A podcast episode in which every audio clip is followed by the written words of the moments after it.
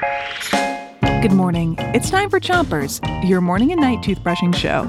Today, our friend Jasmine is here with a special interview. Hey, Jasmine, take it away. Thanks. Start brushing on the top of your mouth on one side and make sure to get the molars all the way in the back. Three, two, one, brush. It's Sounds Week. So today, we're talking to someone who knows a lot about sound Marcus. Hi, I'm Marcus, and I'm the audio engineer for Chompers.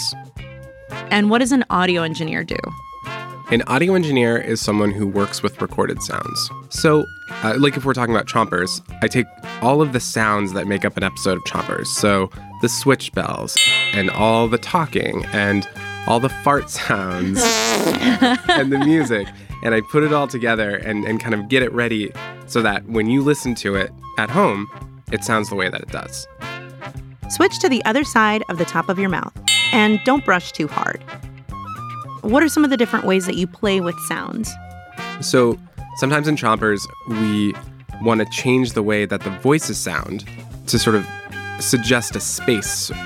So if you want to make it sound like somebody's in a big cave, we'd use this effect that's called reverb, and it sounds like this. So it sounds like my voice is echoing off the walls, and it makes me sound like I'm in a cave!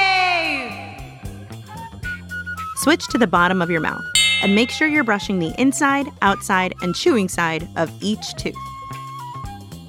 Okay, so you said that you take all of the fart sounds and bells and stuff. So, what are those sounds called?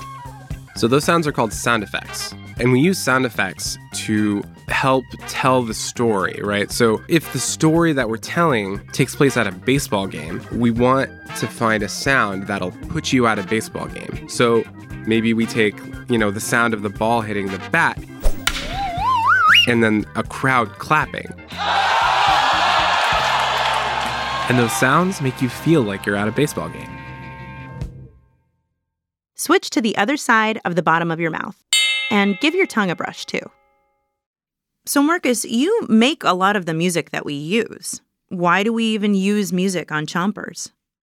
So, we use music to help bring the story to life and help you feel what the story's about. So, if we're telling a story that's really happy, we might want to have happy music, right? It might be music that's really fast and exciting. It's maybe something like this. And if we're telling a story about a mystery, maybe we'd put spooky music. It's helping you feel the story. That's it for Chompers today. But come back tonight when our friend Marcus helps us make music with sounds that you hear every day. Until then, three, two, one, spit. Chompers is a production of Gimlet Media.